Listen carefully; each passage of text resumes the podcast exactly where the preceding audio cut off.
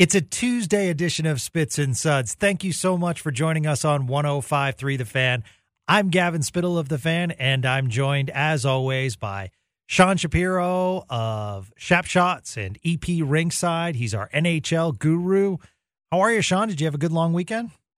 I'm good. I'm good. It was uh it was a long-ish weekend. It was still kind of it was it turned into a pretty fun-filled hockey day yesterday in addition to uh catching the the Stars game obviously. Um before that I was able to I was I was over in the uh there was the BioSteel um All-America game yesterday, which is basically the top draft eligible American prospects that play in the USHL. So check that out in person yesterday.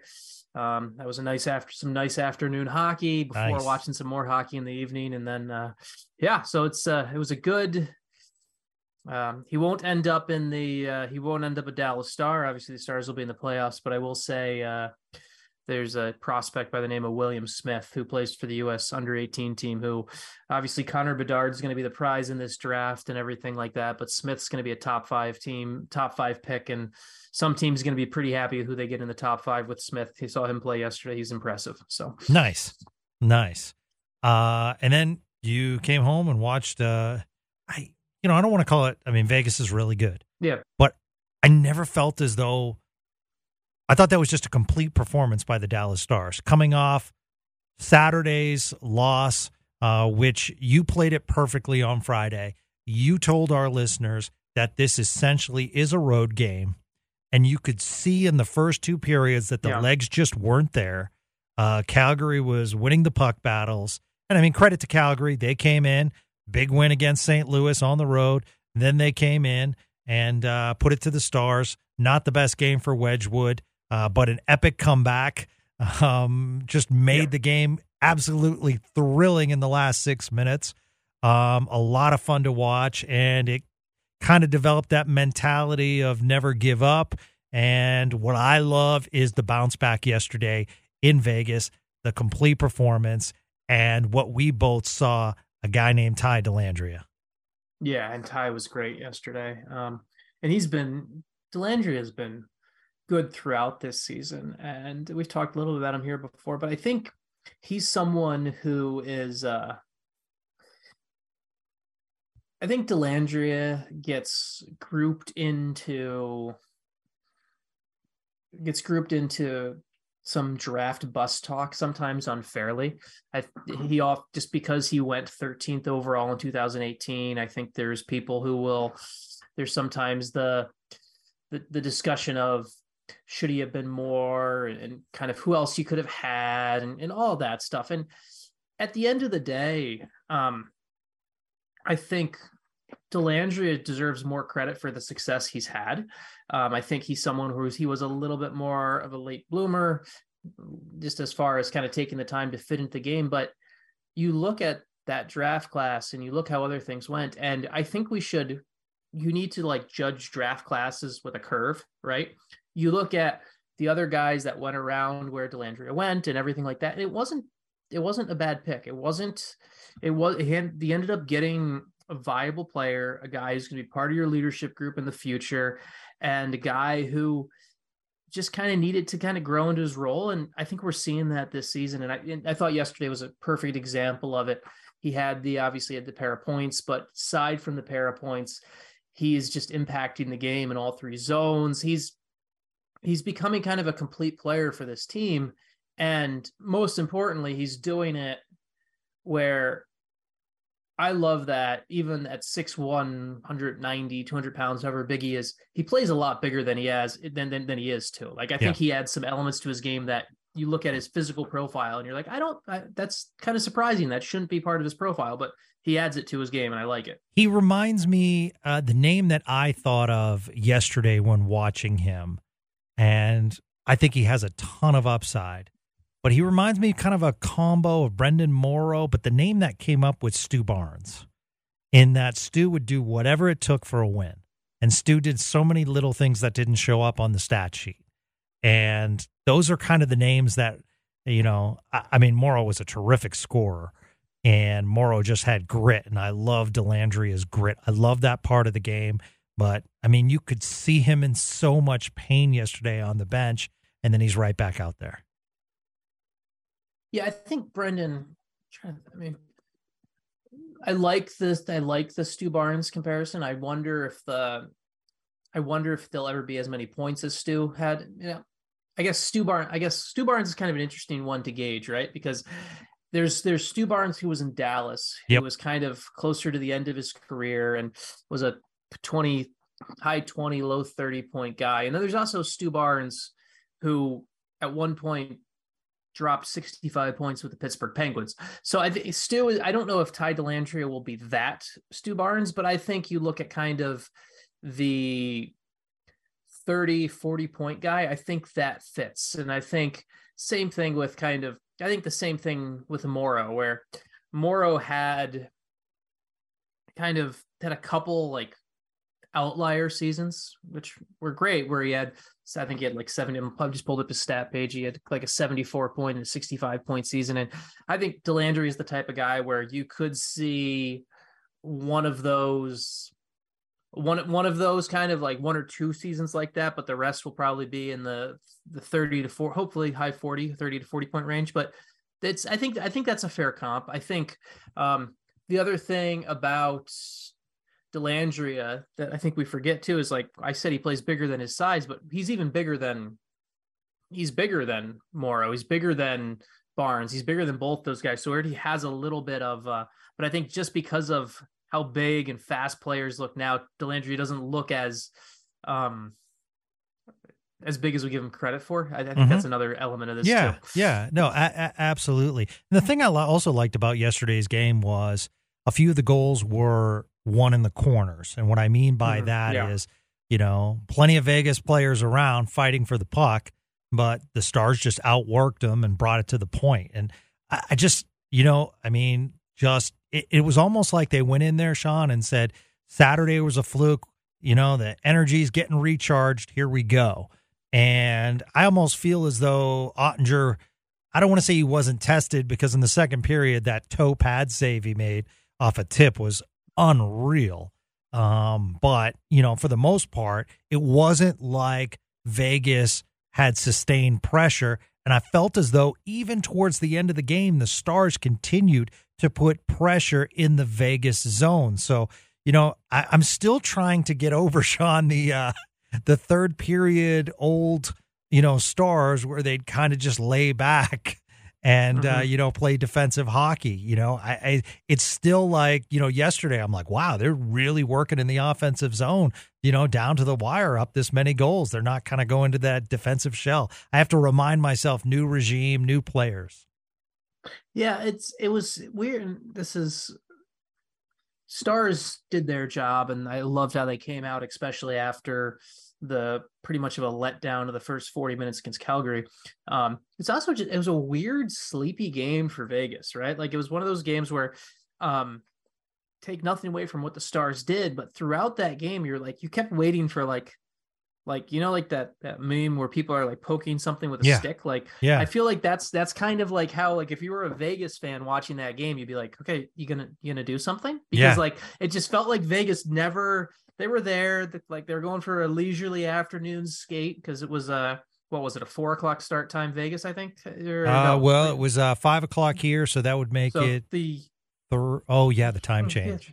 Well, they're, Yeah. they're on West Coast time, so it's two hours. Yes. Yeah, so it would have been a three o'clock start time. Yep. And so like it just kind of felt like they were going through a leisurely afternoon skate and the stars were and the stars were ready. So credit to Dallas. Not really sure what was up with Vegas on that. And it's also the other just weird thing about Vegas, and I know we'll get more into this later because we're going to talk some more about just kind of the state of the West later in this episode. But like something that I didn't realize about Vegas. Um, obviously, there was all of the big when they came into the league. There was the whole like ah they won at home all the time. They had this fortress and everything like that, and the Vegas flu and all that stuff. Did you know if and I'm sure if you looked at the standings, maybe you know, but right now Vegas is only 13 and 12 at home this season. That's amazing. They're fit. Obviously, they're they're the best road team in the NHL. They're 15 3 and 2 away from that building. But Yeah. it's just it's just it's interesting to think like that building is one where like it's got this rep this reputation as being tough to play and this place that they built a fortress out of right away and like Yeah, they're they're 500 in that building. It's what they're doing away from that building that is um, just an interesting twist of how that fran- another turn that franchise has taken. Just yeah, in- interesting ways. So. No, you're absolutely right. Because if it was the first year of Vegas and you just threw out those stats, people say, "Well, that's because it's in Las Vegas. You can't concentrate. There are too many distractions." Yeah, you know, but I, I don't think people understand. You know, I lived there for four and a half years. Living in Las Vegas is the equivalent of living in Plano or living in Frisco or yeah. or Dallas or anything like that. It's not like you know, it's your house and then you have to shut the blinds because Caesar's Palace is right next door. It's not like that at all. There are neighborhoods, they're beautiful. And, uh, you know, where the, in fact, where Vegas practices is in a master plan community, one of the largest in the United States called Summerlin. And that is an absolutely beautiful place for the players to live. So it's actually a really good place for players to reside. Um, but you're right. That was a den that was hard to play in. That was a, a, a barn that was loud. That was fans getting into it. And you're right. You didn't hear that raucous crowd yesterday. Honestly, you're right. You didn't see really, you know, any big hits, which, you know, usually after a team goes up a couple of goals, you know, you'll want someone on the team to provide a little spark, a lot of energy. And uh, yeah, Jack Eichel was on the ice yesterday. Didn't really hear from him at all. So uh, yeah, it was just one of those things where uh, I'm sure Bruce Cassidy has them working today because yesterday it was not their best performance. No, it wasn't. And, you know, it was kind of interesting too because they had highlighted prior to the game, and Bruce Cassidy talked um, in his presser about him being let go of Boston, Pete DeBoer being let go in Vegas, and how well, you know, Vegas is playing now and how well the Stars are playing right now. So it was kind of an interesting game, and Pete DeBoer makes his uh, return to Vegas as well. I don't know if that fired the players up, um, but you have to think in the back of DeBoer's mind, um, you know that that felt good to get that win. Yeah, it did. I mean, you go and you get the opportunity to kind of uh, get some revenge, we'll call it, and uh, I'm sure that felt good for Pete, and it's it's something where uh, that's uh, obviously he's happy with where he is, but it's uh, it's it's easy to kind of to look at what what happened with Vegas and how and how things went and everything, and to feel like you kind of didn't get the best opportunity if you're Pete and stuff like that. Just where a couple things along those lines. So I'm sure he got he was happy to go in there and win and uh, kind of uh, show it kind of show it back to the Golden Knights ownership a bit. So the road trip continues tomorrow, uh, followed by Thursday. Uh, the Sharks and the Kings, and uh, little revenge on the mind. Hopefully Thursday to get two points out of the Kings, who played really well, um, you know, against the Stars last time they met, and uh, the Sharks, which have kind of been uh, pests this year. Uh, the Stars beat them on New Year's Eve, but earlier in the year, uh, Star the Sharks, should I say, came into the AAC and pulled off a victory against the Stars. So it'll be interesting. It's just been such a long road trip, like back and forth, and then home. Yeah. Uh, but you know, after that, it's some serious home cooking. I mean, we're talking yeah. as I added up right here. You have the Coyotes, the Sabres, the Hurricanes, the Devils, the Ducks, the Wild, the Lightning, the Bruins the Wild, the Blue Jackets, and the Blackhawks before then you go back to Vegas on February 25th. That's a good stretch. I mean, you got yeah. to get through the road trip, and the Stars are doing what they have to on the road, right? Right now, they're 14, 7, and 4 away from Dallas. They're they're already playing with house money. Like, right, like you want I think a good NHL team, if you're like a team that is going to be in the playoffs and everything like that. You want to be at the spot where, hey, you're winning 25 road games. Probably is is probably the rough is probably is probably the rough number. Yeah, that's that's even a bit high. But like Stars are on pace for to win. Uh, 25 is way too high. I apologize for that. You should win about 20 road games. If you if you can go, if you can win about 20 games, maybe go like 20, 16 and 5, something like that. And the Stars are 14, 7 and 4 on the road right now. And they're playing with house money already. Even if you just play 50-50 hockey on the road rest of the season, you'll be thrilled with what you've done already. So like I'm I'm very happy with what this team has done on the road. And then you just continue to turn your own building into a bit of a we used the word fortress before, but like the stars, they're going to have a heavier uh, home schedule the rest of the second half of the season. You take advantage of that. It's it's it sets up well if you're looking at kind of how this conference is going to play out. Yeah, absolutely, and that's a great segue. Uh, you mentioned let's talk about the conference because we are kind of sort of heading in the home stretch now in the West. So as you look at the big picture, who do you think, Sean, um, will struggle to get in? Um, and who do you think some of the teams are that down the stretch you're like, oh man, I don't want to play them? Obviously, to me, the top of the list is the team is Colorado because as they continue to get healthy, I, I mean, even if they're a wild card team, I don't want to face the Colorado Avalanche. Yeah, that's kind of the the thing with Colorado that you kind of hope is it's going to be just a terrible door prize for like there's a potential uh, prize for winning the division which means you get to play the Avalanche in the first round. And if you're either if you're both Dallas and Winnipeg, if you're both like because um, they're they're the two I think they're going to be jockeying back and forth for the top of the Central the rest of the year. Um, you just kind of it would be nice to see Colorado catch fire earlier than later, honestly, just because you'd rather see them kind of jump into that three spot.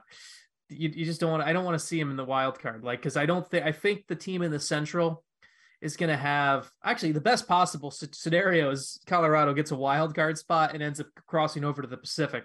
Uh, eh, you're just because the Avalanche, I think, are going to get in. And so I see in the West right now Winnipeg, Dallas, Minnesota. On the Pacific, Vegas, Seattle, LA, top three. Edmonton and Calgary are currently in those wild card spots, and then you have the Avs. Um, and then after that, to me, there's a big drop off. Like uh, Blues and Nashville technically are probably within point striking distance, and the Blues are even tied with the Avs on points, but they played three more games, and I just don't see it with the Blues or Nashville. Um, I think of the of the current eight teams in the playoff position, I think seven of them will be in, and Colorado will replace one of them.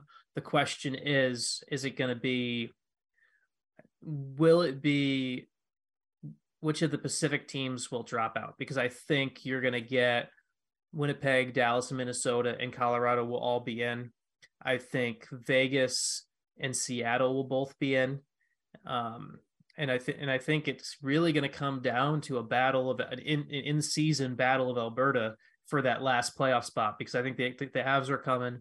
They're going to get in, and it's the Pacific's weird, man. Like you look at the teams, like the fact that uh, the initial goal he put in is is Thompson from Vegas, and not that he's having a bad year, but the fact that he's the best goalie in the Pacific just tells you like Seattle is getting it done with bad goaltending. Mm-hmm. LA is getting it done with bad goaltending. Edmonton, bad goaltending. Calgary, bad goaltending. Like if I was if like all of a sudden you look at Colorado and a Colorado team in theory that is locked and loaded and found its groove, if it ends up getting the crossover wildcard spot to play against the Pacific, that could be terrible news because I could see them just ripping through that division. Yeah. Like it's like we, we talk about the Avs and they're like this impending storm just because they are that good. And once they get healthy, they're going to be a problem. Yeah. Yeah. The other, the other thing to think about is you just mentioned the standings. I mean, you could be looking at a situation where, I mean, if you're the Stars, would you rather finish first in the Central and play Edmonton as the wild card or um, would you rather face the Wild in a two-three scenario?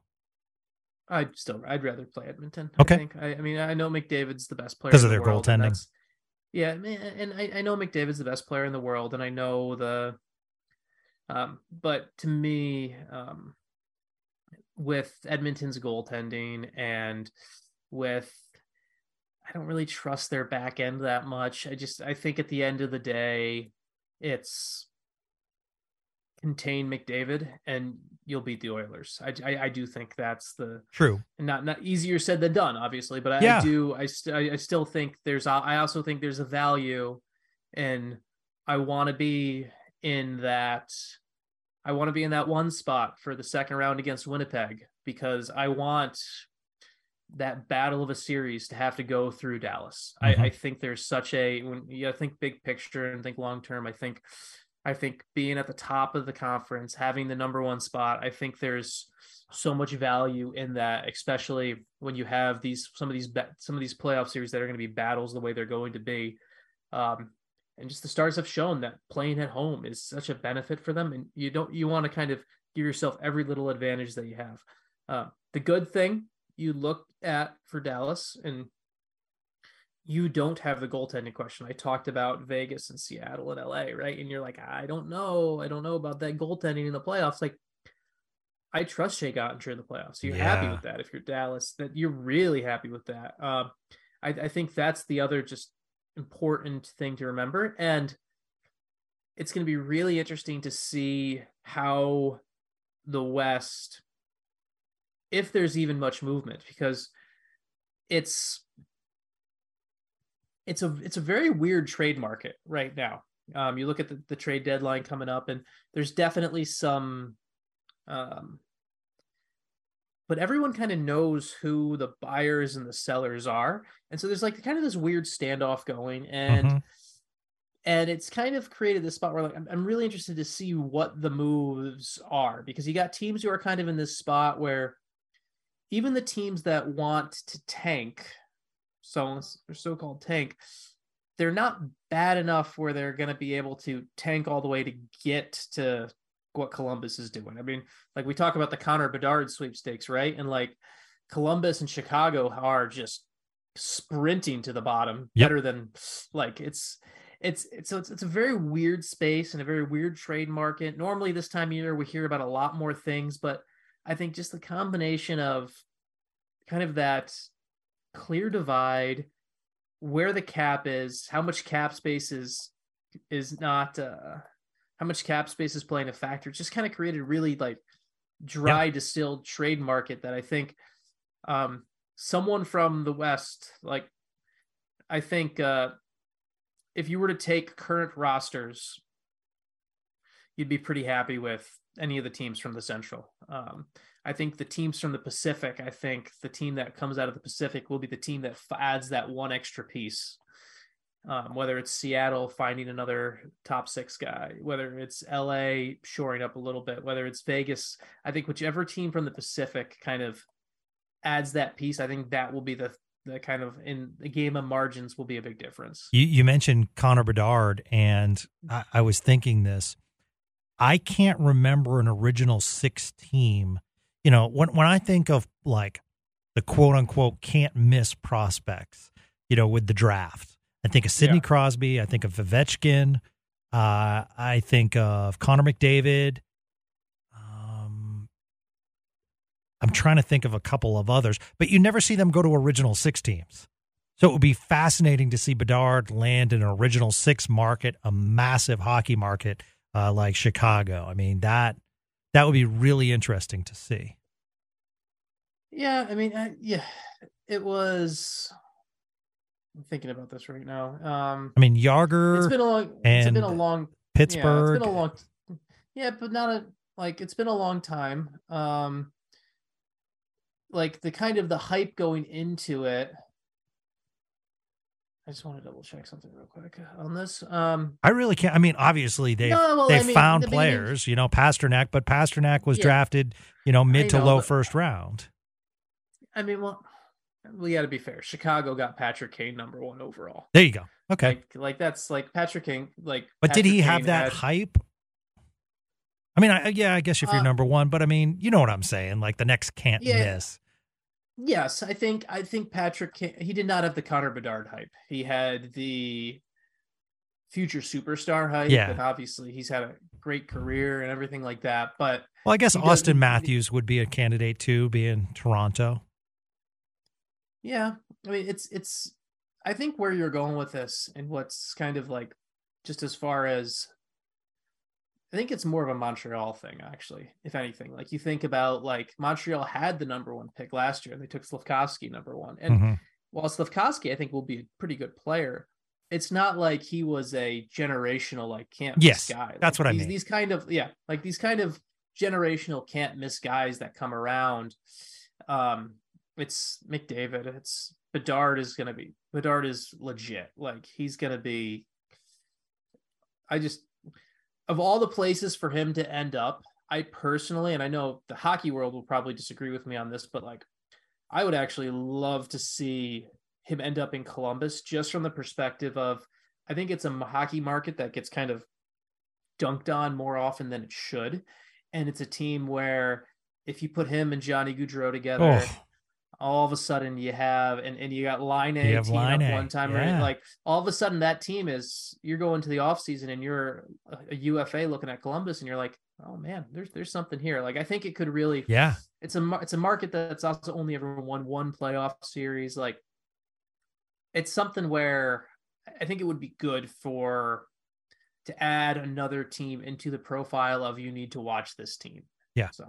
Yeah all right, we'll continue around the NHL here with Sean Shapiro. Just some quick notes. Nick Robertson, brother of Jason Robertson, out for the season. Um, shoulder surgery. Uh, and hopefully, you know, he comes back. But every time he has been injured, he's come back stronger.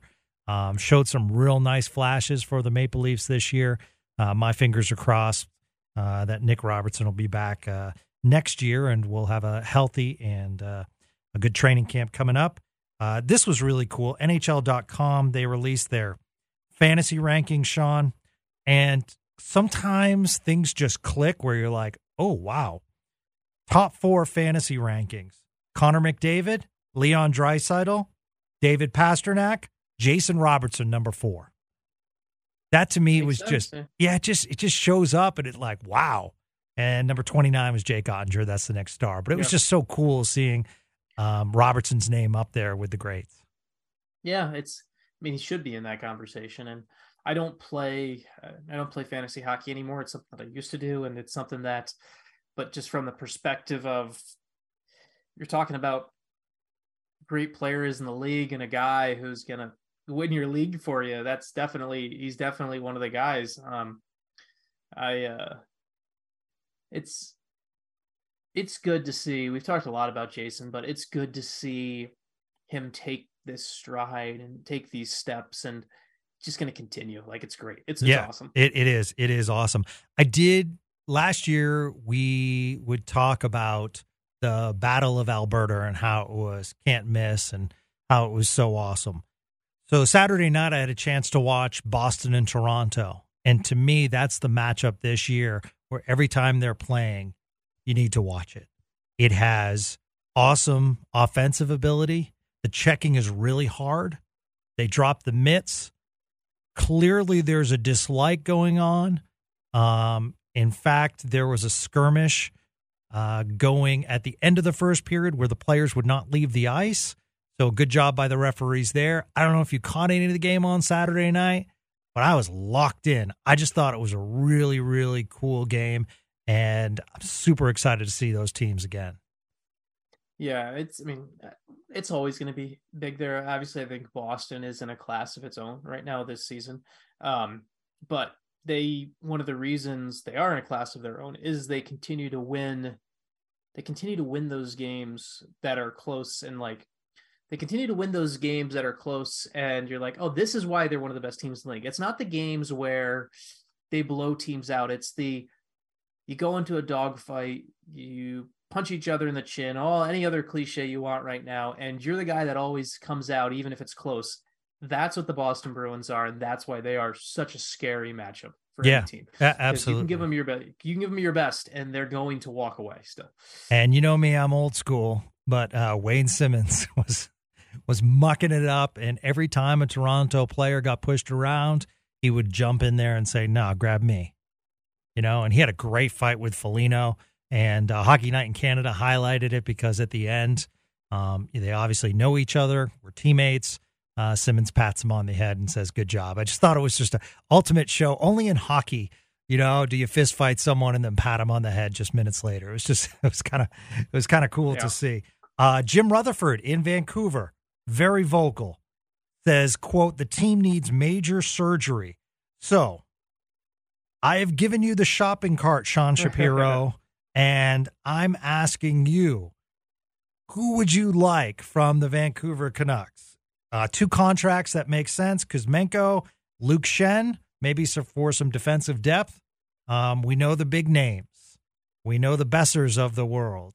You know, so I mean, there are a lot of names, and Jim Rutherford said basically all players are on the table, um, probably minus a few, but he really wants to change. How many teams do you think are going to jump in and try to grab someone from Vancouver? Yeah, like you look down there, and I know they're trying to re-sign Kuzmenko, but I just I don't know how. I don't know if it gets done. Um, Horvat to me will be traded before the deadline. His value has never been higher. Um, he's going to get moved. He's probably going to get overpaid too, just and just in kind of the nature of things. Like he's been underpaid in the past. He'll probably be overpaid after this summer.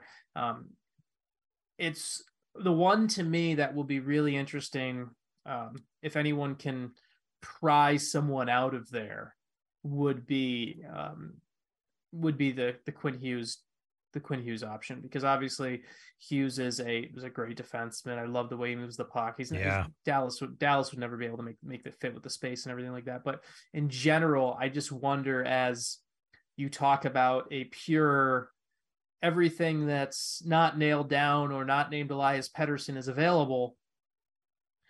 I'm really curious to see what happens with Hughes because he to me could be one of the surprise moves before the deadline.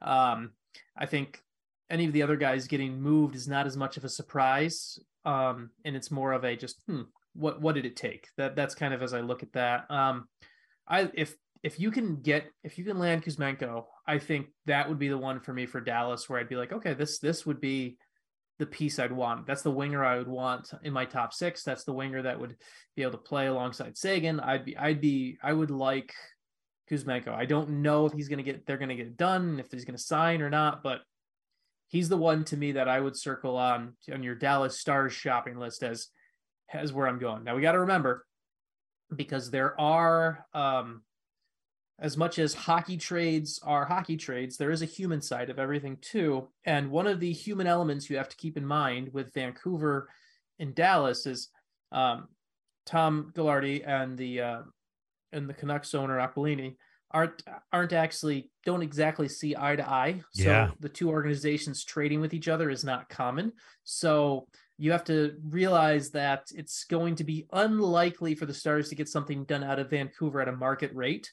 And for that reason, you have to be very careful to not overspend because of billionaire hubris, for lack of a better word. Yeah, absolutely. And finally, uh, we don't want to end on a, a sad note, but you know, you had mentioned um, the human side of aspects. Yep. Uh, Robin Lehner, of the Vegas Golden Knights has filed for bankruptcy, Chapter 7, $50 million in debt. Uh, we know of his past with mental health issues. So we hope, uh, wish him and the best uh, to his uh, family.